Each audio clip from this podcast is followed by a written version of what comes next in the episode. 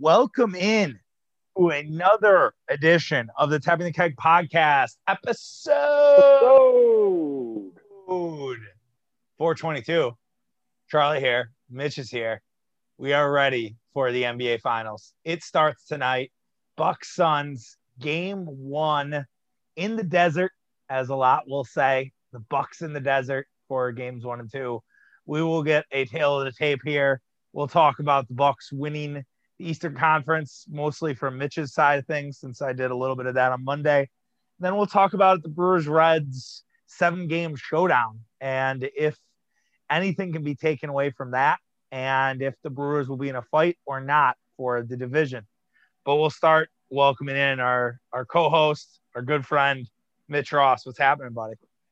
Uh, back back at it here. Uh, coming off the holiday weekend, um, went the holiday weekend went pretty well. I think uh, everyone in Wisconsin is, uh, you know, locked into this Bucks team and, and, ready to go. And everybody, hope everybody had a safe weekend and, and everything was, uh, everything came out all good. I got to see some fireworks on the fourth. There you I go. haven't done in a few years, and uh, certainly not last year. And you know, here we are, ready to rock and roll. So, um, yeah, I mean, it's just uh, it's a great time to be a Wisconsin sports fan, which is why we are we are back on the pod after we took a week off. Um, just schedules didn't really didn't really work out. It's been kind of a crazy, you know, two or three weeks for for both of us. Um, yeah, and uh, it's going to get probably even worse here now. The next, um, because you know these are going to be obviously extremely high intensity games and high stress games that are starting at 8 p.m. now.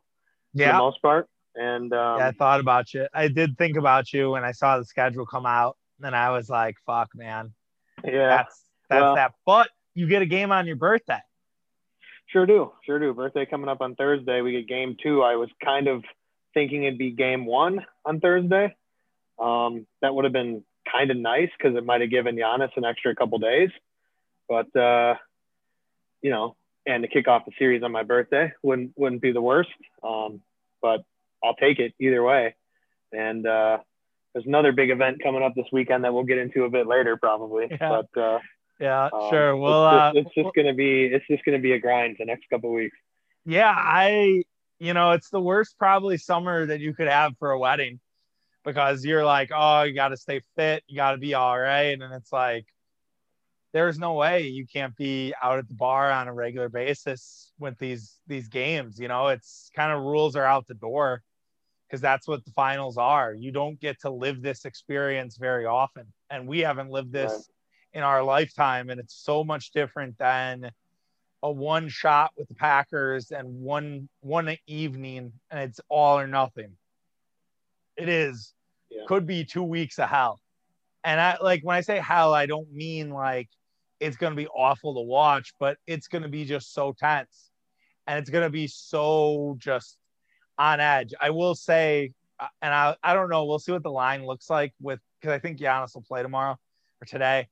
Uh, but I probably am not going to bet on the Bucks, which will be the first time in a long time, just because they are terrible at game ones, and I am just you know what, if we lose, I'm I'm kind of mentally preparing for it, and if we win, I'll be through the fucking roof. Yeah, yeah. I, I would like to get one in Phoenix. I don't really care which one it is. Mhm. Um, and you know they do they do say that game one is the easier one to steal, Yeah. as as uh, the Suns have been off since Wednesday. They will have been off for a full I think six days, and I believe they wrapped that up Wednesday last week. And the Bucks, of course, having just played Saturday, get I think two full days off.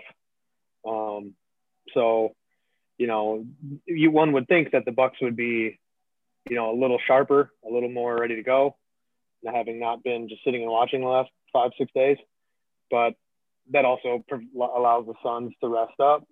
The Bucks are typically in the position of being the ones who get to rest up, and um, you know they, they didn't really have that luxury against Atlanta, which could have been why you know game one went a little sideways uh, there against Atlanta. But Atlanta's been known to steal game one this postseason in every series, and they did it, but it didn't matter in the end to the Bucks. And you know, but if you get one in Phoenix, I mean that's huge.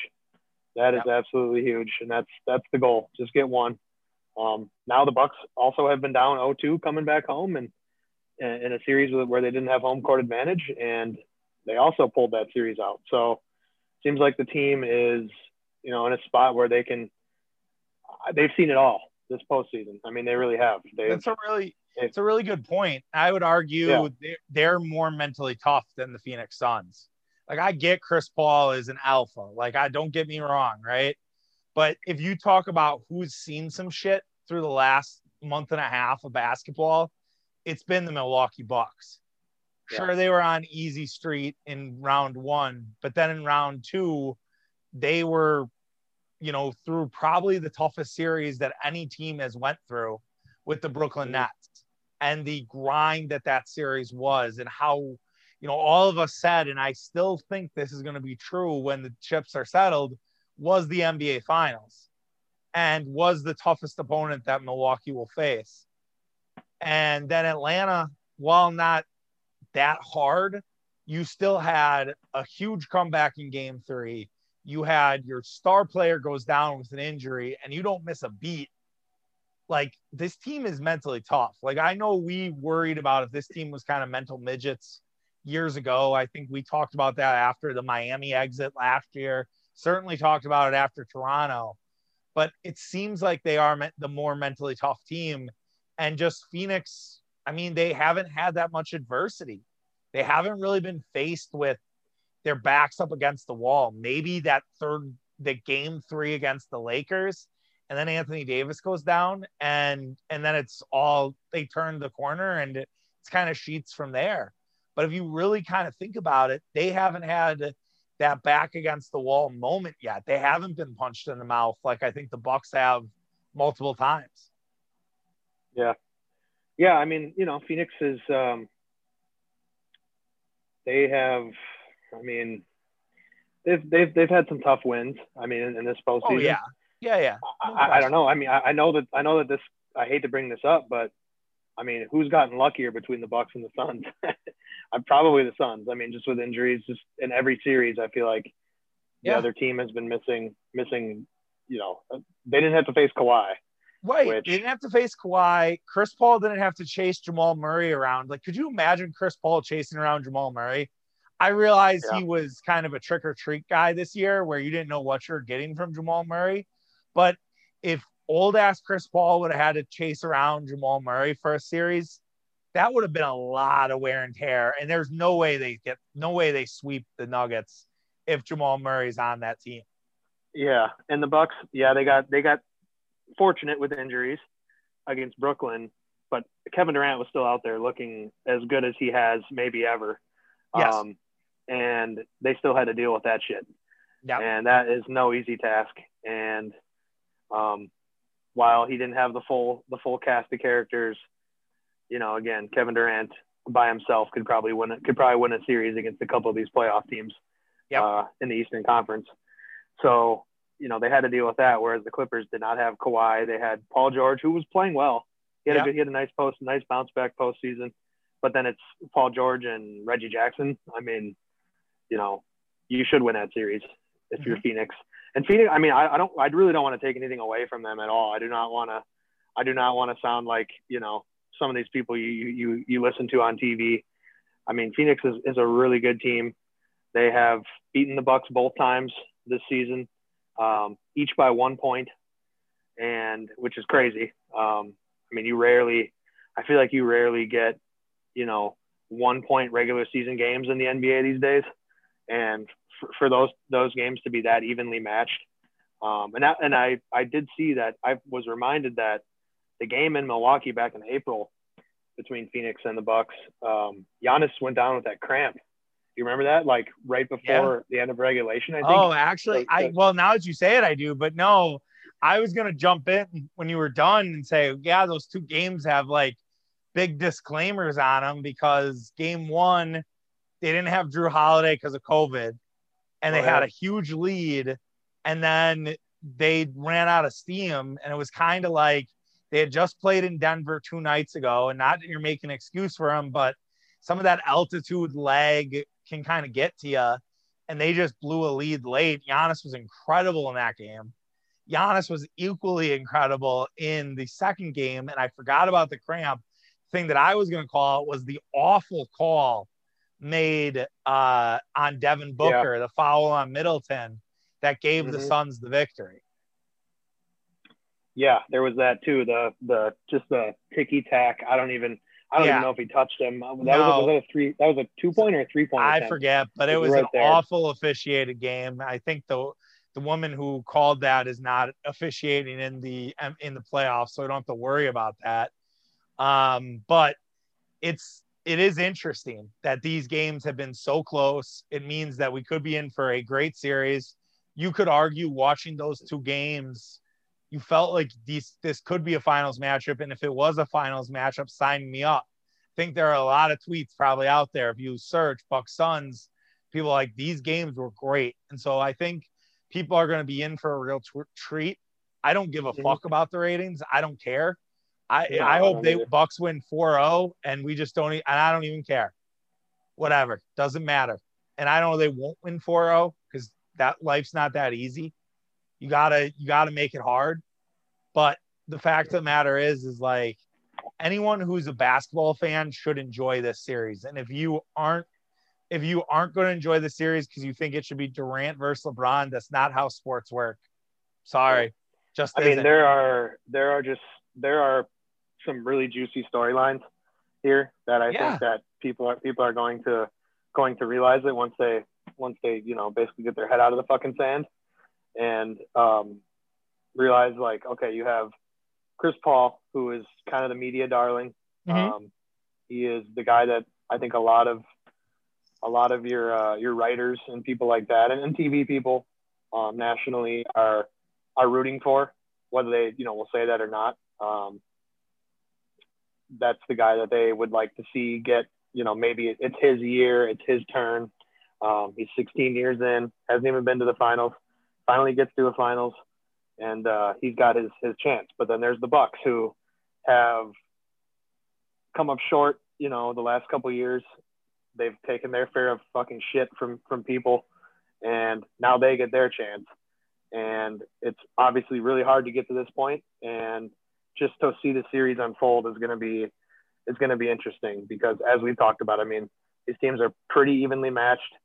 I forgot all about Jrue Holiday not being in that first game, and um, you know, then that second game we talked just as we talked that was kind of stolen by Phoenix, and you know, it's just going to be it's going to be a war. I mean, it is yeah. really going to be, you know, I, I think that yes, basketball wise, uh, you know, putting the storylines aside, you know, there, there's other smaller smaller storylines besides the ones I just talked about there. But I mean, basketball wise, this is going to be a great series as well. I mean, Phoenix is they're also well coached. They're like the Hawks, where it's like they are they are not going to beat themselves, whereas the Bucks they beat themselves, you know, multiple times in a game, let alone you know, in my opinion. But yeah. you know, I, I think that it's a, an extremely accurate tweet. You see this a lot during games when people say the only people who can beat the Bucks are the Bucks themselves, and it's yeah. it's it's pretty true. I mean, you saw it you saw it in Game Six, uh, you know, against yeah. Atlanta, where they came out and they did what everybody wanted. They they kind of got out on a, on a pretty big lead on Atlanta, and you're thinking, okay, like let's just keep this going and we're good. But then it's like the second quarter was just horrible, and and and they and they let them back in. You know, you, you kind of go away from what was working start taking a lot of threes, turning the ball over, like lazy, dumb passes and stuff like that, and like going for the home run passes. I'm sick of that. And you know, Phoenix is just is just they're not going to beat themselves, and, and they they will probably take advantage there. They're like the Hawks, but they have more talent, and it's just going to add add to the stress level of me and you and and and thousands of Bucks fans out there. Absolutely. So if we do tale of the tape, do you want to start with the Giannis, or do you want to start with the point guard matchup? I'll let you choose. It's your birthday week. I'll give you that that right. Let's start with point guard and just naturally work our way up, I guess. Okay, we'll do we'll do point guard. We'll talk uh, Giannis, and then we'll go mids, and then we'll we'll finish up with the rest of them. So you have the point guard matchup of Jrue Holiday, Chris Paul, as you mentioned. Chris Paul, the John Elway, uh, Rick Bucher today said, "Oh, Chris Paul is already established his has already defined his legacy by making the finals. He, it doesn't have to win, which is such a classic participation trophy bullshit thing of our generation, where it's like you don't have to win, you're good now. Like you've you've yep. got there, we're we check that box. God knowing, God knowing if Giannis says this is his only finals, where he's only in it like three times and doesn't win one, people will kill Giannis for that. But that's here nor there. Um. The Chris Paul holiday stuff is going to be huge because there'll be people who will say, "Well, the Bucks could have had Chris Paul," and I've been adamant on this show, and I, I people who listen every day are like, "Charlie, you've said this a bunch," but it's worth beating into the fucking ground. Giannis did not want Chris Paul. So no matter what people want to make that storyline, Giannis did not want to play with Chris Paul. He did not think Chris Paul was the guy. Like Giannis wanted to be the alpha. He did not want someone to come in there and try to take over his team. This was Giannis's team, and he did not. He wanted Jrue Holiday. He didn't want Chris Paul. So let's be clear on that. Secondly, I think this could be a massive series for Jrue Holiday. I saw that Jrue Holiday was, I think, 18 to 1 to win the NBA Finals MVP. And I don't think that's out of the question because Chris Paul has not faced a point guard as good as Holiday throughout this postseason. Reggie Jackson ate his lunch, and Reggie Jackson's not good. He's going to get paid like he is, but he's not good. And I have the utmost confidence that this is going to be a massive series for Jrue Holiday. And so that's my first big take of this uh, podcast. Okay. Um, yeah. Wow. Um, you lay out a pretty good case there. I mean, it, it is going to be, I got to believe, the uh, toughest defensive assignment um, that Chris Paul has seen, and one of the toughest ones that he's going to have to try to try to guard. I mean, it's it's um, you know he's gotten Reggie Jackson. Who did they play in Denver? Um, Monte Morris. Monte Morris. Um, uh, who else was there? Point guard. Uh, uh Austin uh, Rivers. Um, Com- who's much taller. Uh, Facu, Facundo oh, yeah. Campazzo. Campazzo. Yeah. Campazzo. Yeah. That. Yeah. That Argentine. And then in the first round, it's I mean Dennis, Dennis Schroeder. Schroeder, I guess, which is which yeah. is not you know I mean right. he's all right, but he's kind of not a very smart player. But I mean that's that's for another podcast. But yeah, I mean that, that, that's a good point. However, I mean Chris Paul is um, one of the more savvy offensive players, I would say, of our lifetime. I mean, mm-hmm. he's, you know, a very, you know, he's good at good in the mid range. He'll knock down an occasional three. He doesn't take a ton of them. Um, he is a, I mean, is he on your Mount Rushmore of floppers? Yeah, he's like Lowry so, in that way. Um, yeah. He has a lot of Lowry in him and that's going to be a huge thing for Holiday because Holiday could easily get two quick ones, and then that completely changes what the Bucks want to do in a first quarter of a game. And I'm sure that'll happen. I, I guarantee you there will be a game in this series where Holiday gets a couple quick fouls and he's in foul trouble the whole game and can't kind of establish himself. Yeah. And that's happened in the, in the post. That happened in the last series, I believe, where Jrue had a couple quick ones on Trae Young. I mean, yeah you know, and Trae Young is, you know, a, a, capable offensive threat. I think it's a different threat than Chris Paul. Um, they just they're just different styles. Paul's much more of a facilitator, um, takes the shots when he's open, and he finds himself open quite a bit. yeah, I, I, have a really hard I really have a really hard time though saying that Jrue Hall Jrue Drew Holiday is better than than Chris Paul. Um, or, or, yeah. or, should I say giving giving them like the head to head head to head advantage on that position.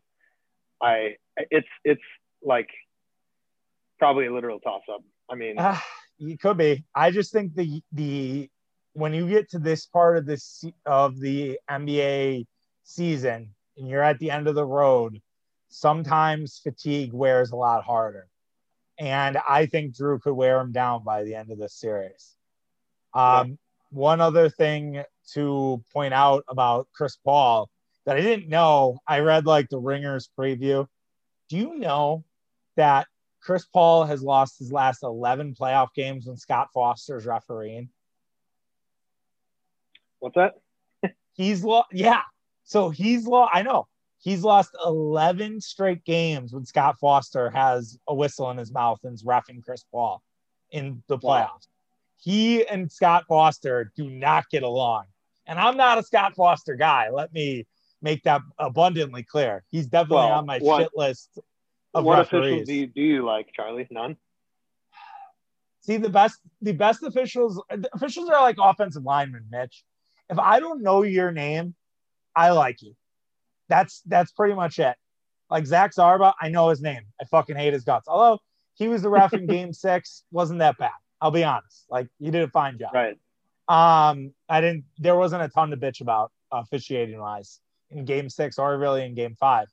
Tony Brothers, I hate his guts. Um, Billy Kennedy, not a huge fan, but I don't have a lot of Billy, like notable Billy Kennedy moments.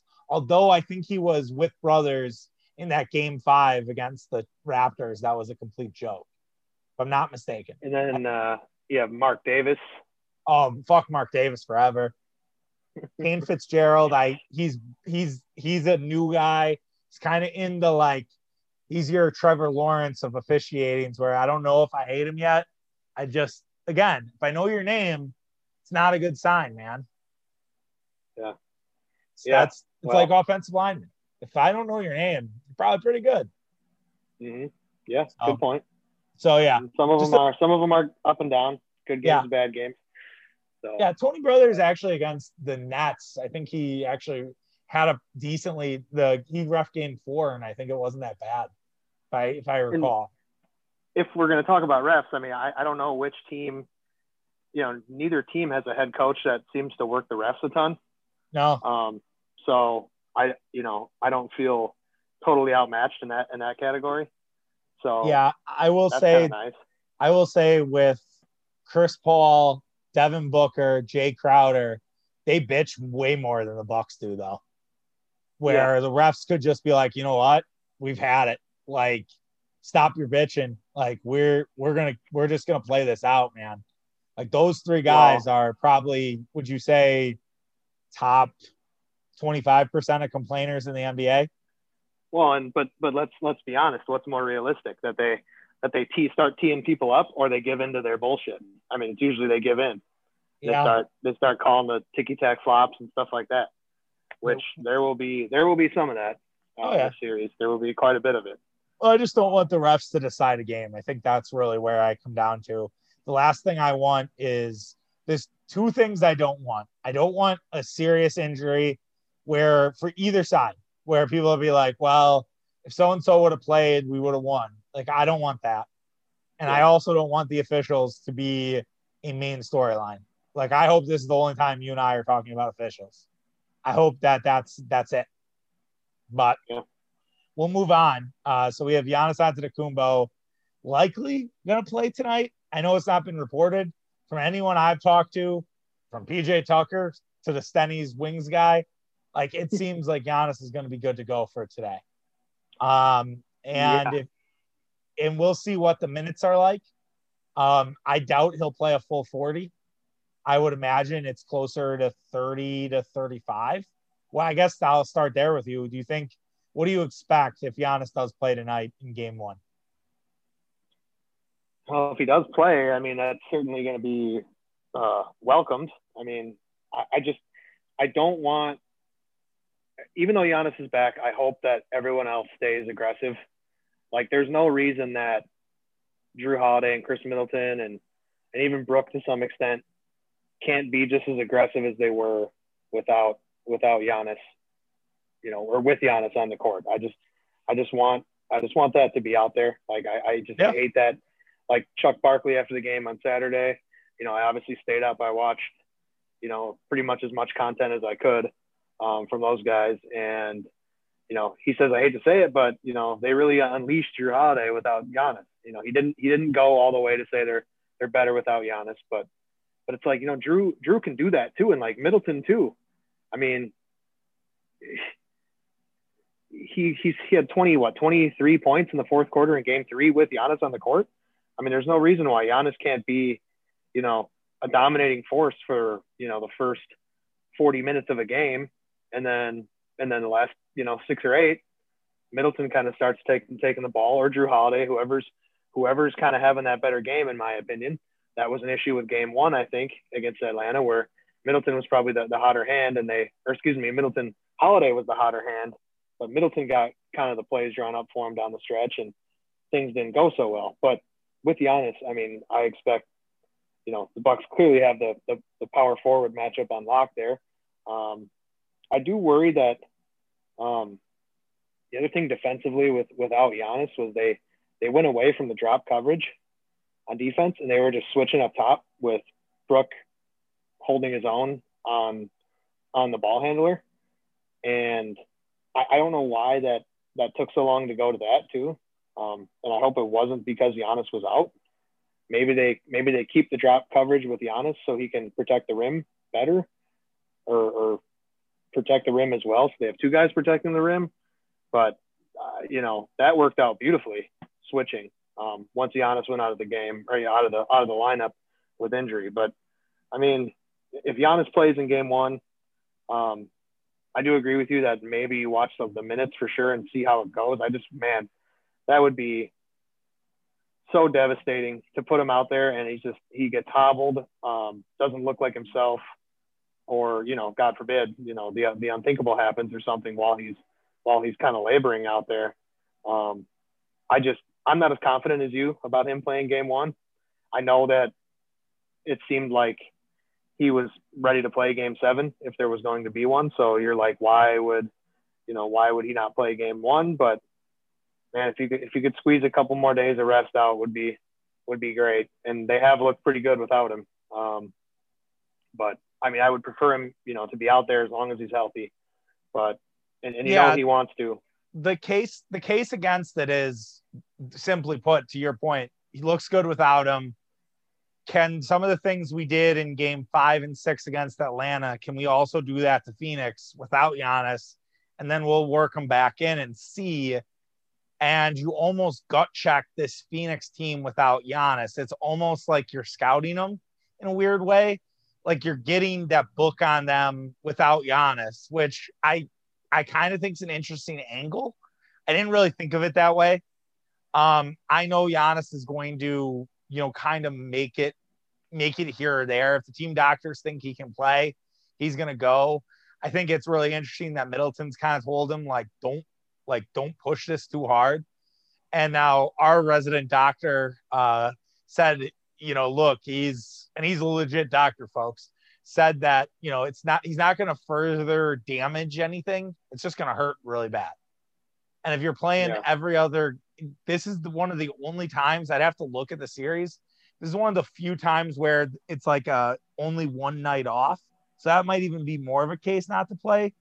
Because if you think about it, if he comes back on Thursday, he then gets two nights off before the game on Sunday, two nights off before the game on Wednesday, two nights off before the game on Saturday, and then he'll have two nights off until game seven, which would be third, which would be the the next time where there'd be only one day.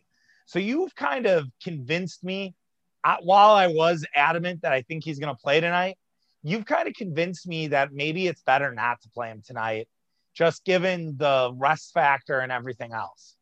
So I don't know. Yeah. But if Giannis is fully healthy, he has an awesome matchup against DeAndre Ayton. He's absolutely owned DeAndre Ayton in the first two games. I know DeAndre Ayton is improving, but they couldn't have DeAndre Ayton out on the floor in game one against Giannis. Giannis had like yeah. 45 in that game. He absolutely embarrassed them. And this was the worry for Phoenix when they were facing a healthy Lakers team because they were like, they have no answer for Anthony Davis. They can't stop Anthony Davis. And how are they going to stop Anthony Davis and LeBron? That's why a lot of people were convinced the Lakers were going to win that series and it didn't happen because AD goes down. And so what's to say that won't be the case with the Bucks and with the other size they have with Portis and Lopez. You look at the front line of Phoenix and it's Ayton, it's Jae Crowder, it's Cameron Johnson, it's Dario Saric, and maybe Torrey Craig if we want to throw that in. That is a that's probably the lightest front line the Bucks have faced this playoffs. Is that inaccurate to say? Um, I mean, Brooklyn's not very good uh, inside. Yeah, but they have. I mean, Blake Griffin. For we hate him. He's a cocksucker, but he had he was pretty good defensively. You're right. Brooklyn didn't have a lot of inside size either. So yeah, it's probably right there with Brooklyn. So there is some of that, but I just think Ayton, as much as Ayton has been a renaissance for him in this playoffs, there is a real chance that people could forget about that really quickly if Giannis eats his lunch. Yeah, but I mean, as you said, Giannis has had some tremendous games. I think he had a what his career high or matched his career high against Phoenix yep. in the first game. Yeah, this year, uh, something like that, like 48, 49 yeah. points. He, yeah, he had an unbelievable. I mean, that game was one of the like best Giannis games you'll ever watch in your life. Like that yeah. watch that game back. It's incredible. He absolutely dominated Phoenix in that game. And he made, I think, like 18 free throws, um, which is even more funny when you consider all the shit that he's endured with the uh with all the free throw nonsense. Yeah. Which I will admit has been kind of nice the last two games, not having to deal with that shit. Yeah. Watching watching grown ass men men and women chant like numbers like they're like they're in uh, like they're at a high school football game or something. Yeah. Yeah, that line that line that night 47 points, 15 to 23, 17 made free throws, 11 boards, 5 assists. He missed four three-pointers. So you take those four three-pointers out, he was 15 and 19. His other yeah. game against his other game against Phoenix uh 33 points in 35 minutes, 8 boards, 2 assists, 12 to 22 he made nine free throws against Phoenix as well. So maybe there are certain teams Giannis is just better at shooting free throws, and Phoenix is one of them. I mean, that'd be incredible. Yeah, yeah. I mean, obviously, if Giannis can suddenly become, you know, a modest three point uh, free throw shooter, or God forbid, a three point shooter, if he becomes an average, you know, or, or was closer to his average in this series, I think he struggled at times against Atlanta for whatever reason. Um, but he was good against Brooklyn for the most part, shooting free throws. Uh, certainly when it when it really mattered, he right. was against Brooklyn. But it kind of went, you know, the it ebbed more than it flowed against Atlanta. Um, so, you know, if we wouldn't have to worry about free throws, that would be that would be tremendous from him. And and that's you know that's kind of what I say. You know, it's been nice not have to worry about, you know, your best player who is a very aggressive player, gets fouled a lot, you know, you don't have to worry about him going four of nine from the free throw line or, you know, starting 0 of eight and that, you know, or 0 of seven from the line and that the chants get louder and the broadcasters start pissing you off with letting us know how bad he's been at the line. And, you know, it, it, it has been nice to not have to deal with that. Um, but obviously you'd rather have him out there for sure. But, no, no question about it. But we'll we'll have to see, and we'll definitely talk about it tomorrow on the Daily Tap, which, whichever way, whether we have a healthy Giannis or a hurt Giannis, and he didn't play in this one. Moving to the shooting guard wing position, I guess the best way to call it. Khris Middleton, Devin Booker. So is Devin Booker gonna? It's probably gonna be Mikal Bridges on Khris Middleton, right? Is that what we're thinking, or do we think Devin Booker is going to try to try to pick up Middleton? I would imagine it'll be Bridges, just because he's their he's like their their wing defender. That's their guy. Um, I would absolutely see that. I think they probably try to hide Booker on Tucker. Yep. Um, and you know, well, we'll talk about Tucker in a minute, but um, he's going to be pretty critical. But um, yeah, I think it's Bridges on Middleton. Middleton has emerged. I think um, his stock has risen in this postseason. Um, he's he's still doing the things where he, you know, even in Game Six, he was a ghost in the first half, and but he came out and certainly made up for it, um, as he did a couple times in that series. And uh, you know, I'll take it. I mean, you only need him to be good in in you know in stretches, I guess they're the Bucks have enough talent to where they don't necessarily need Middleton to not miss a shot. Um, you, you, just want him to keep being aggressive, and um, you know Bridges is, is, is, a capable defender. He's long. He's a like a long six six. Uh, Middleton runs about what six seven, six eight. I think is his media guide height. yeah. And you know, I don't think Middleton will, will have it easy um, against Bridges. I was concerned in the um, Atlanta series with the Cam Reddish thing, just because I almost tweeted, I think during game six, I was going to tweet, I hope Nate McMillan doesn't follow me on Twitter because if I were him, I'd have, I'd have Cam Reddish on him all game just because, you know, Middleton tends to struggle with defensive pressure. And, you know, I think Bridges can certainly, can certainly provide that. I guess in a vacuum, is Middleton the better player? Of course he is. Um, but Bridges is, is kind of an annoying guy to, to go against, much like a Jae Crowder. Um, they're just they're just pesky defensive guys and absolutely do not miss a shot when they when they get their opportunity. So um, get ready for that because there's going to be a lot of people in uh, in the state of Wisconsin that have probably never heard of Mikal Bridges, um, and they're going to be like, "Who the fuck is this guy?" And he's, you know, I like him. I don't know. That's all. I, that's all I got to say. But you know, again, Middleton is going to have his hands full. I'll give you a zag here. Um, Paul George, who Khris Middleton gets often compared to for some reason, they just kind of get bucketed together. Paul George had some massive quarters, halves against the against the Suns, where it seems like the Suns couldn't stop a wing defender to save their soul, or wing offender to save their soul. Like, what's to say Middleton can't do what Paul George was doing in that series? It's pretty clear that he, I I hear you. You lay out a great case, but I also do wonder for Mikal Bridges, like it's a big moment. Like this isn't this isn't rookie league, right? This is the fucking finals. And I know mm-hmm. he played at Villanova. I know that he's been in big moments before, but this is this is a step up. And I Middleton's different than Paul George in the sense that he's a little bit of a better shooter. He is a little more crafty, I think, than Paul George. He's not as physical in terms of body size. So I I personally think I hear what you're saying, but I I think Middleton can have some big moments, and I wouldn't be surprised Oh. if he if he's not not finding himself in those those key key situations. Yeah, I mean, he definitely will make. You know, he's not going to get shut down, but I'm just saying it's going to be. You know, don't don't sleep on on Bridges. I mean, No, I'm he'll, not. he'll have moments too. I'm sure where, you know, he's his length is is frustrating Middleton, um, and his just defensive intensity. Um, you know, I, I think on the wing defense, I think they're they're underrated. I mean, I don't think Booker is a great defensive player. Um, you know, not everybody is a is a great defender, but if they can hide him, and I think they do, with with Bridges and Crowder's wing defense and Ayton's rim protection. I don't know how Ayton's not super athletic, I guess, um, but he's certainly capable.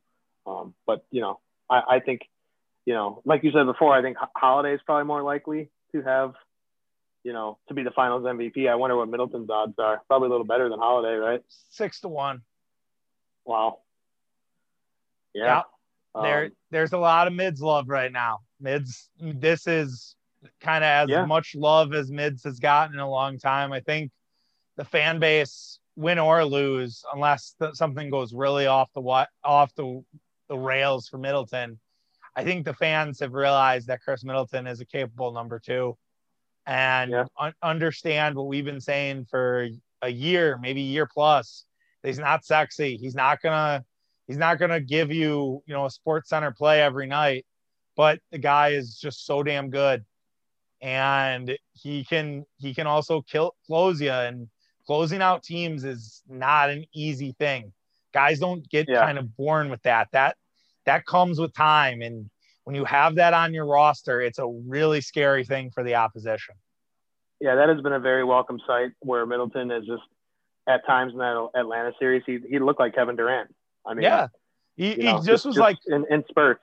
he was just like fuck this like i'm done i'm done with you guys like we're we're done Yep. here like here we go and Yep. it's great and on the other side you have devin booker i devin booker is a like a Trae Young light Um, he's not maybe as annoying as as Trae Young. I I I don't mind Devin Mm. Booker. Ho- Hollywood girlfriend, dating Kendall Jenner. Um, he he has had some moments in this playoffs, but I don't know. Has Devin Booker kind of I wouldn't say flown under the radar, but there haven't been as many big Devin Booker games eh, besides, you know, a few, like the game one against the Clippers. Yeah. Then he went, came back down to earth. I think he had 13 and Pat Beverley was harassing him throughout that entire game. So where, where do you sit with Booker? Does he make you nervous? Is it like, yeah, if he gets hot, we're fucked. Like, what, what are you, where are you at with Devin Booker? Well, I think he's their biggest offensive threat. Yeah. Um, you know, that's which I think is enough praise to give him. Uh, he's, you know, pretty much a knockdown shooter. He's probably the closest thing they have to like a to like a Kobe Bryant. I mean, I, that's a obviously a very uh, humble comparison, but I mean, where he's just he can kind of score from every level, and he's you know, a tough guy to defend. He comes off screens well. He is, you know, shooting on the run is is not really a problem for him. Um, he's just, but I think you stick PJ Tucker on him, and Yep. you know, Tucker has shown an ability to slow down some of the best scorers in the league, and I, I kind of like the Bucks' chances in that matchup because he's not going to be able to to push Tucker around like he might have been able to with you know Reggie Jackson, who, who I mean, I guess because Beverley was guarding Chris Paul, right? Mostly that was sort of Yeah. that they, was the thing. they the rotated and- Beverley. They rotated Beverley on on on uh, Booker, but yeah, it was mostly Beverley on on Chris Paul. So it would have been, had to have been Reggie Jackson mainly Yeah, guarding Devin Booker. yeah, which is- who's I pretty mean- short. Yeah, I don't, you know, I don't know what works against Phoenix if you want to if you want to go small or if you. I, I mean, I don't have that sort of information to go off of yet. I mean, I, I would need to see a game Yeah. first. Um, it was kind of like with Atlanta too. Like I don't, you know, yeah, the Bucks on paper, but are, are the better team. But I got to see sort of before I have get any ideas of what you know might work ultimately. But I got to believe that PJ Tucker on on Booker is going to be something that he hasn't really seen before. Um, certainly not in the postseason this year. No, I mean know? you look Yeah. at you look at who they faced. Again, this is similar. Like the Lakers, they weren't putting LeBron in them. Maybe Kuzma, KCP, Denver was was Will Barton back? I don't know. I don't think so. Yeah, So so they had some random wing guard on him. Then you had an undersized Clippers team. So PJ Tucker is going to be tough. But the thing with Booker, similarly with Chris Paul, you got to stay out of foul trouble. Devin Booker has been going to the line seven times a game in the in this postseason, shooting 91%. It's kind of to my theory of I don't know how good Devin how good Devin Booker's been this playoffs. He's only averaging I'm getting you know, bad sun glare. He's only averaging 42 42% from two pointers and 34% from three. So like it's not that impressive numbers wise. And I know he's kind of a catalyst, but I'm just saying I think Devin Booker's beatable. I agree that they if he gets hot, like we're all fucked. But I think that that could go for any team that's playing the Suns. The, he has that ability Yeah. to just sort of Klay Thompson you and beat Well- you single handedly. and I don't know if it's going to happen in every game in the series with him. I mean, he's been somewhat up and down. Yep. This postseason, no question about it. He, I mean, yeah, he's shooting, uh, yeah, forty-four percent in the postseason, thirty-four percent from three. So I mean, that's that's kind of like what Trae Young was. Yeah, Uh, I told you, little Trae Youngish. So, um, yeah, and definitely up and down. I look at the game log, only 15 in game three. Um, but he had the mask issue and all that. Oh yeah, that's right. Um, That was that was a factor then. for him. And that'll uh, you never know. Like, is that how will his nose be? We'll see. That'll be interesting. Um, But yeah, he only, for- had, he only had 20, 22, and he only had 22 in the closeout game. He had what 40 plus in the closeout game against the Lakers. Yeah, he that was when that he was just kind of was. That was like he's beating everybody tonight. Um, yeah. As for the other players, I think you're still going to get a steady dose of Brook Lopez. The Lopez holiday connection's real. Um, with the undersized Suns, I think you'll see Bobby Portis. Um, Bobby has elevated himself into the Nyjer Morgan, John Kuhn, Bucks or uh, Wisconsin Legends Hall of Fame that are only legends to the state of Wisconsin. Um, everybody mm-hmm. loves Bobby. Um, yeah. and I think you'll you'll still see a lot of Pat Connaughton. And I know Pat Connaughton drives some people crazy, but all in all, I think it's been a good playoffs for Pat.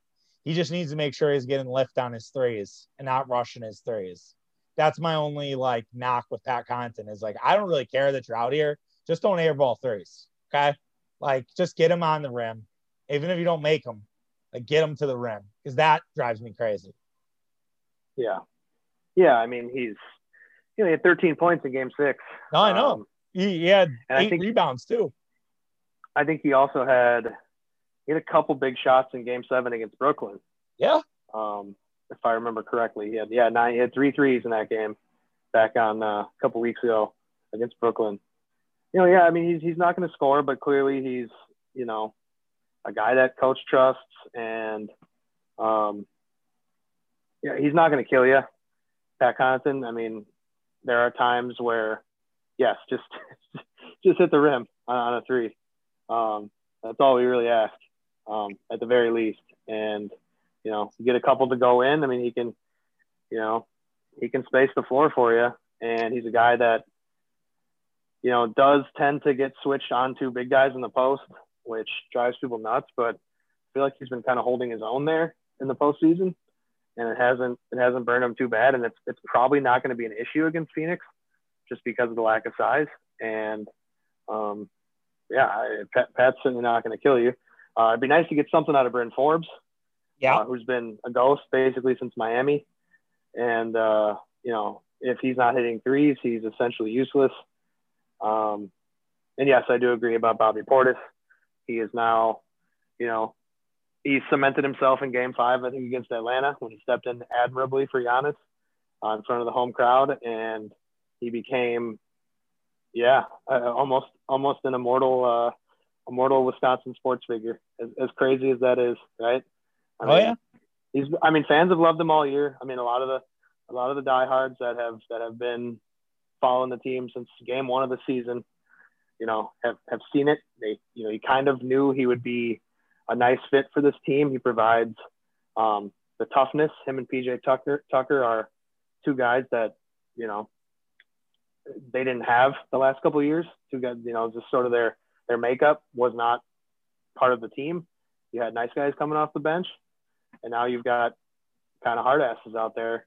Basically, at any point in the game, you're going to have somebody who you're going to have to respect their their physicality and and their toughness. And you know, he's just been kind of what the team really was missing off the bench the last couple of years. And you know, now it's just been put on full display for everybody. So, so God bless him. And, and you're right. He should, he should be, he should be playing, you know, 15 minutes off the bench every game. Nope. No question about it. And as for the Suns intangibles, there's that man, Jae Crowder, who killed the Bucks yeah. in against Miami. Jae's been decent this postseason. He had some mo- he's had moments. He had 19 in the closeout game against the Clippers, made five threes in that game.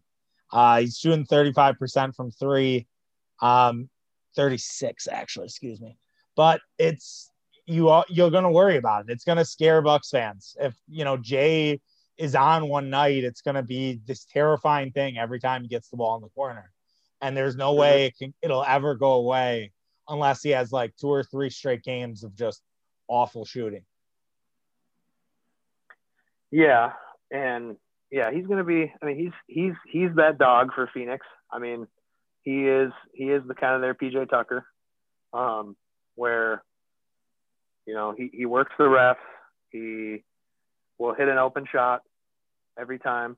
PJ Tucker doesn't hit him every time, but Crowder seems to, and You know, he's kind of like, um, I want to say that they go as he goes, but like he's one of those guys where like if he hits a couple threes right away in the game, I feel like it's sort of it kind of gets him gets him going a little bit. I mean, Phoenix is no stranger to a slow start. I feel like, um, and he's kind of a guy that I feel like in, in a couple of these games this postseason that they've played. Not that I've watched every minute of every game for Phoenix, but seems like he's he's kind of been a guy that has, you know, kind of, I don't know, can set the tone for them. Oh, totally. And I mean, you know, he, over, he, he scares people. what would you set the over under on skirmishes between Crowder and PJ Tucker in this series? Is it like two and a half? Is it three and a half? Like these guys, I Uh, mean, they, Yeah. I mean, that to me is going to be a fascinating in series storyline because those two are not going to put up with each other's shit. yeah, yeah. I mean, that's. I guess you'd like to see that matchup, but I I don't think you're going to get the those guys guarding each other. No, no, no. But it's like going for a re- it's like go- it's like going for a rebound and just barking at each other. Like Yeah. I just I see I can see it now, like PJ going nose to nose with Crowder. Game three, maybe game four potentially, maybe even game two. Um, just kind of had enough of him. The other guy to watch from an intangible standpoint for the Suns is Cam Johnson.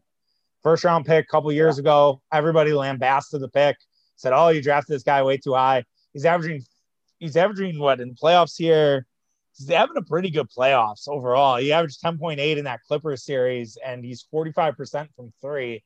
I was playing about 23 minutes in that Clippers series, six eight guy. I wonder if he gets some look with some of the bigger bucks. Now he's he's a beanpole. He's a tiny guy, so like even a Portis can kind of swallow him up. But I wouldn't be surprised if they use Cam Johnson as a a guy off the bench to kind of make some three point shots. Yeah, I mean he's that's what he's been doing. I mean he's he's a Yeah. guy. Him and Cameron Payne, who I hope you were going to bring up at some point, uh, Yeah. are probably going to drive people nuts because Yep. they are just they're shooters. Uh, Cameron Payne is, you know, he, that dude took a lot of shit. He fell out of some rotations with other teams, but I feel like it's one of those guys where like when you watched him and he's actually playing, you, you didn't mind him, and he seems to have put it all together uh, for Phoenix. But you know, yeah, Cameron Johnson, he's kind of a one-trick pony. Cameron Johnson is. Yeah. I feel like he's just, he, you know, they get him open and he doesn't miss, but I don't know what else he can do. Um, he's probably not going to put the ball on the floor too much, and you know, he's kind of a kind of a one single threat type of guy. Um, Yeah. but you know, Cam Payne, though- he's gonna he's he's gonna drive you nuts. Totally. But Cam Payne, yeah. I, I do I go back to that point guard stuff we talked about at the beginning where it's like, is maybe why Cam Payne's been so good is because he really hasn't faced a good point guard yet defensively. Like I feel like Jrue Holiday is gonna give him fits. Like I know they might not be in the court together at the same time, but I mean if Holiday gets put on him, I think he's gonna give him some problems. And I just I don't know. I'll be curious to see how many moments Cam Payne has, but it's ironic that Cam Payne and Bobby Portis are two guys who've been on perpetual loser franchises, and now that they're playing with the you know playoff teams, they've kind of figured it out. So it'll be. I do imagine Cam Payne's going to have a moment. Let me ask you Yeah. before I get the prediction: What would you rather happen? Lose because Jae Crowder makes like five threes, or Torrey Craig has like twenty five, and just a complete revenge game against the Bucks. Uh, probably rather see Jae Crowder kill us. Me too. I, I don't I do not need Torrey Craig hitting. You know, he's another he's another. I forgot about him kind of too. Um, but he's another guy that, you know, he can't shoot, but all of a sudden he can sometimes, and it's uh it's kind of an adventure. And you know, I don't anticipate that, but I can see it, and that would be catastrophe. Very Um, Bucks. Very Bucks. Old Bucks would have a game where Torrey Craig plays a huge factor in a loss. But and there are there are uh, you know there are social media posts and topics out there that Torrey Craig gets a ring no matter what. I don't think he gets a ring with the Bucks. I don't want him to get a ring with the Bucks. Yeah, I think It's he not does. that I like really. It's not that I really hate the guy on a personal level, but he fucking mailed it in here, and yeah, uh, I, I was, don't. that whole thing was weird. So I think Torrey Craig just didn't like Bud. I think Bud didn't like Torrey Craig, and I, I think Torrey Craig didn't like didn't like Bud, and I think Bud was like, "Fine, fuck you then." and was like, I'm done. I don't need you. We'll get somebody else. Either yeah. you fit in or you fit out. And Torrey Craig was a bad chemistry fit, which happens. So I just can't believe we couldn't have pulled one of their bench players for him and just gave him gave him the Phoenix and just gave I him believe, there. We couldn't. I believe it was all because they were trying to move money to get PJ Tucker here. So that's the other uh, thing, which I can be, I'll be very snarky about if this does happen. I'll be like, look, you can be mad about this, but remember, we don't beat Brooklyn without PJ Tucker. Yeah. And that's that's facts. Maybe we mm-hmm. do because Khris Middleton's a very good defender, but Chris Middleton would have been run, ran ragged. As if you listen to PJ Tucker's press conferences talking about how hard it was to guard Durant, he's like, I'm not doing anything offensively. Like it's difficult as is. So, whatever. We'll see. All right. Prediction time, Mitch. Can you say it? Do you think the Bucks are going to win the NBA Finals? uh, I think they if do. You can't, if you can't say it because you just don't want to like jinx it, and you it's just too much for you to think about. Just give me, I guess, what you would think would be best case scenario, and if you wanted to do worst case as well, for your little pessimistic heart, I'll let you do that too. uh, best case scenario is Bucks and six. Uh, clinch, clinch at home, in front of the fans. Uh, I don't know how much of Milwaukee would be left standing if that happened. Um, be on a Tuesday night of all things, but yeah, we'd figure a way to have a uh, good good time. Well, naturally, it would be. Bucks um, and five would be the would be the one where the city would burn to the ground because it's a Saturday night. Yeah.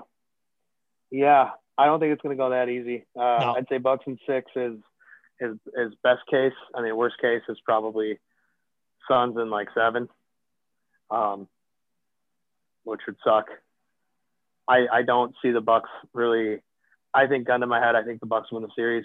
Uh, I just, you know, a lot of it depends on Giannis's health um, and how they reacclimate him into the, the lineup and sort of the coaching strategy because I feel like enough changed without him that it's kind of, you know, something to monitor just because, you know, like I said, they, they kind of went away from the drop coverage without Giannis. I don't know if that's why or if Bud just dawned on him like, yeah, we can't have the center dropping back underneath the basket and let Trae Young get 40 floaters. Um, but or with Trae Young out, maybe they decided to switch to switch everything. I don't really recall, to be honest with you, but um, yeah, I, I think they get it done, which is which is freaking wild. I do too. And Mitch, I'll, I'll be honest. The more, and I know I'm the optimist on this show. The more I talk about this series, and the more I kind of break it down, and I look at just the matchups and everything else. There's a there's an outside shot they end this in five. I'm not saying they're going to. I think six is conservative. I'm just saying they they just there are some really good matchups here, and sometimes we see this in baseball. Sometimes we see this in basketball. People forget like who they've faced already to get here. And we said all year that we thought the East might be a little bit better than the West. And I I wouldn't they might show their teeth here and the Suns kind of might have a little bit of a wake up call. So don't rule out in five. I'm not saying it's going to happen. I'll probably go conservative and say six. I'm just saying there's a chance. That's all I'll say. Yeah. Yeah, I mean, yeah, you, you might you might be right there. I think that that West is tends to be a little overrated.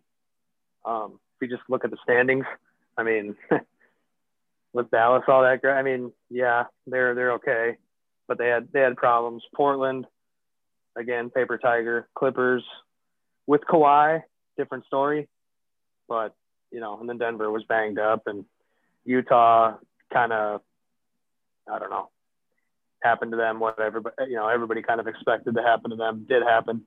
So, um, and East is pretty tough. I mean, the Bucks have have have kind of gotten through a tough, you know, a tough gauntlet here. Um, and yeah, I don't know. Phoenix has too. I mean, I, don't really want to I hate to sort of say that we had um, that they had more luck with injuries than we did, but they kind of did. And um, I don't know. I agree with you. Like as we've kind of talked it out, it's like you know I'm not sure the Suns have seen have seen this, these type of problems, and um, like I said, I, I think it's I think it's I think it's going to happen. Yeah, absolutely, man. I uh I, I can't wait, man. I'm so excited. Any way this happens, it's been a hell of a run. The House boys have been strong, nine and zero. Oh. We missed you on Saturday. Tim missed you on Saturday. Um, we were gonna blame you and Murph if we lost. Um, that was our our standing agreement. Morgan got to experience. I will say she wasn't as big a fan, but I appreciated her riding it out with me. She didn't really want me to celebrate yeah. after, which was tough, but she was dog tired. So I, I just appreciated the sentiment and just went to consume all the content out, outside my house, listening to fireworks, drinking a bourbon. That was, that was good enough for me. So yeah. I can't wait. Excited. I know we're going to talk a little bit about the Brewers who are, I kind of waiting for Bucks fans after we're done. Like that's like, I think ultra exciting about this whole thing is like, once we get done, like who the fuck needs the Packers? You can clip this. like who who needs the fucking Packers? Because we'll go right into an awesome Brewer season whenever the Bucks are done. Yeah, no, that's that's a sneaky, sneaky good point. That like we get to roll right into roll right into another team that's that's doing really well and um and has has a shot at this fucking thing, which is yeah. which is kind of wild. And like they're just tra- they've been taking care of business. Training camp starts in 22 days, and I like it does. I yeah. just don't like I and I know like this is like a you're like, wow, you're just projecting because Aaron Rodgers is in here. It's like, oh yeah, I am. It's exactly what I'm doing. Because guess what? It doesn't matter. It's it's fine. Yeah. Like I nobody's happier nobody's happier than this finals run for the Bucks or about it than the Green Bay Packers. Oh, 100 percent hundred percent. And they're like, Brewers keep winning. Just will let us hang in the weeds. Like let us just once we get Rodgers back, we're good. But then that's that's that. Um, but yeah, do you think, Brewers, do you think Rodgers is just real quick, real quick? Do you yeah. think Rodgers is waiting to to talk until like after the the Bucks are done? Because yeah, well, that would just he, that, so, that would piss me off so much if you know Okay, so what would piss? Like, what would oh, piss I'm you, back. You know, what would piss you off more? Would it be Rodgers doing that, or coming to Fiserv Forum for either game three or four, announcing he's going to be back with the Packers and making it about him and not the Bucks? Uh, uh, well, I mean, God, you know that would that would be semi unfortunate, but at the same time, the crowd would be so hype. Oh my God! Um, you know how fucking loud that place would be if Rodgers just is has a Miller in his hand with Bakhtiari, with Za'Darius Smith and Aaron Jones, a few of the guys who are big Bucks fans, and Rodgers just goes, "I'm back" and chugs a beer, and the crowd would just, I mean, the Fiserv Forum wouldn't have a roof. We it would be off. That would be incredible. I, I have to play that scenario to Murph, who would just, I think if I say that story to Murph, he'll save it for jerk off material later. Like that's how good that story is. Yeah. Um, he'll probably poo poo poo poo it, knowing him. Yeah. yeah. Oh yeah. He'll find a way. Oh, oh, oh. Fuck him. Um, but anyways, uh, th- yeah. So well, we got off track, but you know the Brewers, man. I this red. So upcoming, they play the Mets right now. Um, they're playing. Um, they're playing the Mets for the next three games. Um, they have Degrom tomorrow. Yeah. As I as I said to people, it's I said this on the Daily Tap yesterday, but great sports day today. You have Italy, Spain.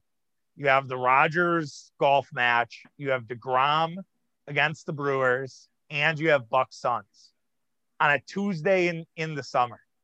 Like unbelievable yeah. sports day. Um, yeah, that's that's crazy. I mean, that's you know, I mean, we had to wait for a while with sports. We suffered through 2020. Yeah. But to have like the NBA kind of dominating the sports cycle um, into July and carrying us kind of through this this the dog days of summer is is huge. And then you yeah, I mean to get then they they during COVID they discovered that people actually give a shit about these celebrity golf matches and stuff. And um, which I don't, but I mean I'd probably watch this one with Rodgers, and and it, it'd be it'll be content and it'll be Yeah. you know you you might get something out of him. Uh, that would suck if, if he if he said something on Tuesday. Um, but you know, I'd be cool with rodgers announcing it at the game or something back home. But um, yeah, I mean, God, the Euro too. We haven't talked about that, but yeah, that's um, Yeah, day. I had, I had some I had some people say, "Hey, you need to do a little more Euro coverage." Um, but um, the you know, I'm not a not a soccer expert in any way, shape, or form. I enjoy watching it though. I've had a good time with the Euro um this year, and Yeah. fully fully find myself probably watching the Gold Cup. And I'll I always say like after a big year international event, I will I will tune into like the Premier or or the Bundesliga, and then I just never do because I get so immersed in college football and NFL that it's hard to follow both because they run around the same time. mhm. But what are you gonna do? As for this Brewers team that we've been trying to cover, um, we're doing a bad job. It's fine. Um, so yeah, three with the Mets, good little test. We'll see how that goes. They're playing right now, Woodruff against against a pretty healthy Mets team that's kind of has their whole lineup back besides JD Davis. And then you have seven against the Reds in the next two weeks. So it's really kind of unique. They're going to play the Reds with for four at Miller uh, this weekend and then three back at a Great American Ballpark. Brewers obviously got swept the last time they faced the Reds. It's a big series for the Reds because they could kind of cut into that lead.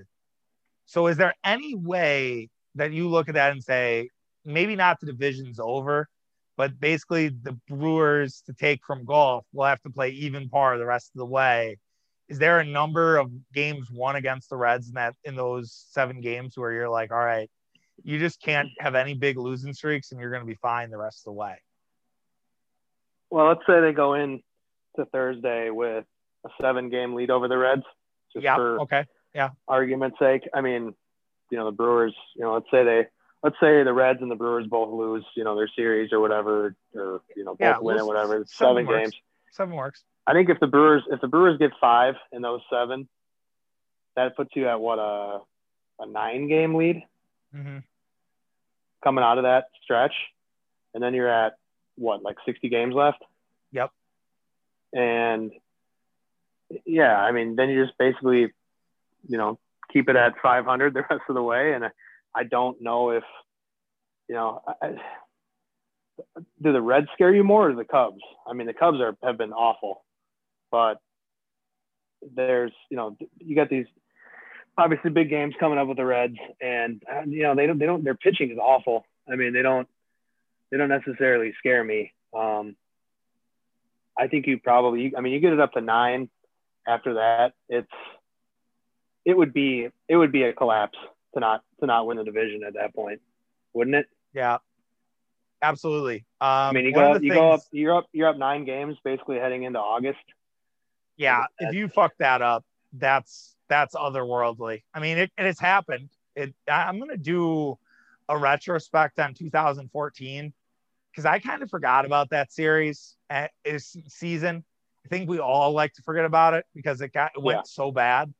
But why did it go so bad? And I I haven't ever really done like a deep dive into it. So at some point, probably after the Bucks are done and I got some time to kill, kind of look into like why why things went so terribly for that Brewers team because that was heartbreaking. You know, it was three years out of the division. It seemed like the Brewers were kind of on this every three year pace, and then that year was like kind of like a last dance year, and they blew everything up after 2015. They they kind of start you know looking at a rebuild. David Stearns comes in at some point in there, and it all sort of changes. And since then, it's been pretty successful. So it'll I'll I'll have to look back and see like if that was just a fraudulent start and the Brewers were never never built to sustain it because I think that's my answer.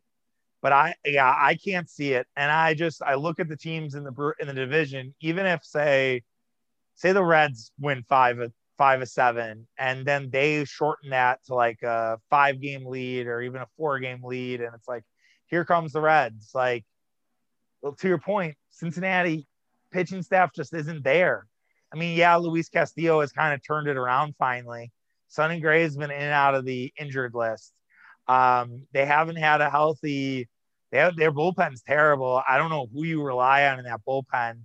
Amir Garrett, maybe, but they they don't have a ton of great bullpen arms. But even he has he has like a five ERA. Right? Yeah, they have a they they or just like a, or high fours. like Something most like teams in the NL Central, they have too many holes. The Cubs have have issues in terms of they just can't put together a full lineup. Uh, the St. Louis Cardinals are their offense has stunk lately. I mean, look at what they did again in Coors this weekend. They lost three or four. They barely scored any runs. It was bad. Yeah. So I'm looking um, at the uh, I'm looking at the 2014 schedule. I just was because I kind of yeah I don't remember that really probably for good reason. yeah, we all But the Brewers out. woke woke up. They woke up on August 26th that year uh, at 73 and 58, which is uh, what 15 games above 500 for those scoring at home. They finished the year at 82 and 80. Uh, they had like a 10 game losing streak. Yeah, they got swept by a Cubs team that was awful that year. I remember that right around Labor Day. Correct. They did. They got swept uh, a three game series in the first weekend in September. Then lost three out of four to St. Louis. Split a series with Miami, who was probably dog shit. Um, lost a series to the Reds, or won a series against the Reds. But yeah, I mean, anyway, I mean, I'm just trying to think. That's, I mean, they must. They only won like eight games the last, you know, six weeks of the season. Yeah, that was that was an all-time all-time Brewers collapse. Like that's that's worse than 2007. And so now you're like, oh shit, does it come in sevens? Because this is now 2021. Seven the seven Yeah. year collapse. But I don't know. Craig Counsell is such a better a better manager than Ron Roenicke. It's not even funny. And you just kind of Yeah. look at that team and you're like, they had guys, but they kind of didn't. You know, you had an aging Aramis Ramirez. You had uh, a young Carlos Gomez who burst onto the scene. You had no first base support. Yeah, I don't know. It was a it was an interesting roster. You had Wily Peralta, 17 game winner, who's on the mound tonight for your Detroit Tigers. Um, but You had That- some, some guy, some guy named uh, Matt Clark playing first base oh yeah, with Li- with Lyle Overbay. yeah, Lyle Overbay. Lyle Overbay played 121 games for this team. Jesus Christ. Logan Maybe Schafer, Overbay was the every, every everyday first baseman there. Jeff Ban- Jeff Banke. Remember Jeff Banke? Caleb Glendale. Uh, man, Oh, Jeff Bianchi. Yankee. Yeah, I fucked that name up. Oh yeah, Wei Chung Wang. We had to keep him on the roster to make sure he didn't get taken by anybody. And he had a 10-9 ERA because he wasn't ready to pitch in the baseball. And we just had to store him in the bullpen. Yep, and he pitched like once every two weeks. Jim like Henderson's blowout. corpse corpse was on that roster. He had a little Marco Estrada action.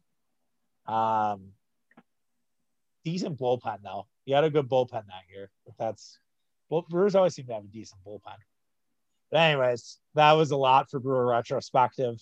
Um, but yeah, I'll do a look back on that team because it's probably worth understanding why why it went so wrong and if this is a seven year curse. But I don't think it is. And was was that the year where Matt Garza got like sent home? Uh, it might have been. I'd have to Yeah. look back, but that was yeah, that wasn't good either. I don't know. No, that was, that was his first. That was that was his first year with the Brewers, so it couldn't have been. no, wasn't that? Yeah, Garza actually was pretty good that year. He was eight, eight and eight, three six. I mean, the the rotation was good besides Jimmy Nelson. I mean, you had you had three guy three pitchers who had right around a three point five ERA, but it was kind of the Brewers' problem for so long. They had a bunch of number three guys, but none of those guys equal a number one.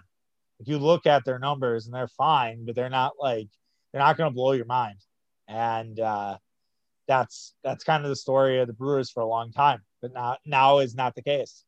So we'll hope that they can uh, get it done against the Mets tonight and uh, kind of keep build another winning streak. Some are saying Yeah, it's. I mean, they. Oh, go ahead. I would say they they've taken care of business. Uh, we talked probably last time about just how easy the schedule is going to be for the Brewers the next few weeks, and they have taken full advantage. I mean, every every good team does that, right? Like just just beat the teams you're supposed to beat, um, and and beat them, you know, significantly. You know, sweeping series, win every series for sure. I mean, that's just that's the sign of a good team. And right. uh, yeah, you know, we we talked in other podcasts too about how they've they've held their own against the good teams, and that's that's all you can ask for. Yep, they haven't tripped on their dick, which is great, and you love to see that. And I love that they're going to be waiting for the Brewer or for Bucks fans when whenever this thing is done. All right, man, that was a long one. Uh, I will see you a lot this week, as we mentioned in the beginning. It is my bachelor party this weekend. Um, no word on whether we're going to bring a mic to the uh, Airbnb, um, but we'll see probably not suitable. Yeah. Um, probably would have to put yeah, that on can't Patreon. Wait, can't wait though. Oh, it should yeah. be. It should be. Oh, uh, should it's gonna be a good time, a. A rowdy time. Yeah, it's gonna be a lot of fun. I'm It's very excited. And it's and it's bookended by two finals games, which is crazy to think about. Yeah, and we have a special guest on Thursday as well already lined up, so it's good to go, man. Can't cannot wait. All right, well, guys, Yeah. take care. We'll be back. Daily Tap Wednesday for sure. Daily Tap Wednesday, Thursday. Friday, I'm gonna try. We got golf early before, and then who knows what I'll get into Thursday night. So I'm gonna try like hell to give you a Thursday podcast as well, or Friday podcast as well. We'll we'll uh, we'll we'll cross that bridge when we get there. All right, take care. Have a good one. Uh, we'll see you around. Peace. Bye. See you.